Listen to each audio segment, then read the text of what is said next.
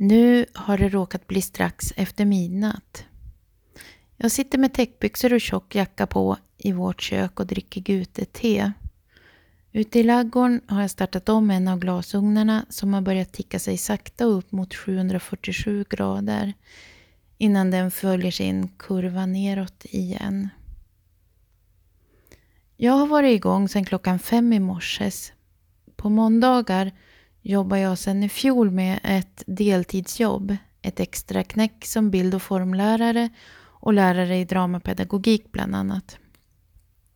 Det där det kommer jag säkert att berätta mer om i något framtida program.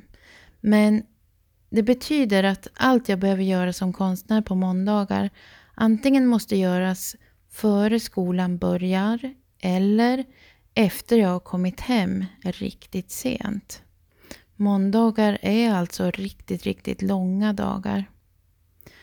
För några år sedan så insåg jag att mitt yrke som konstnär hade börjat tära allt för mycket på min kropp och för den delen även på min själ. Allt fler konstiga krämpor dök upp, bland annat en mystisk stelhet i ryggen. Jag tror att få människor förstår hur oändligt mycket administration som ofta ingår bakom ett konstnärskap. Särskilt om man arbetar med offentlig gestaltning eller storskaliga verk. Det gäller att söka precis varenda utlysning som ges hela tiden. Och det blev helt enkelt till slut alldeles för mycket stillasittande. En läkare bedömde det som trolig start på stenos, att ryggen helt enkelt fick alldeles för lite rörelse.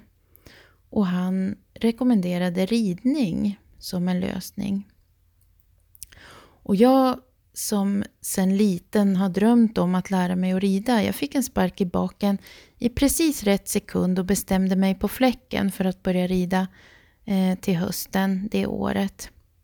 Vi var några damer i olika tantmässiga åldrar som fick börja prova att rida i en nybörjargrupp. Och det är bland det roligaste jag har gjort och gör i hela mitt liv. Så att rida varje måndag, det är min friskvård.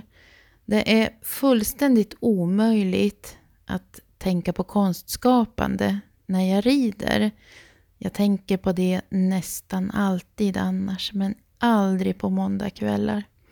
Jag har fullt fokus på att förflytta ett djur som är långt större än jag själv i den riktning och fart och på det sätt som världens snällaste, bästa och mest skrattiga ridlärare ber oss om i våran grupp.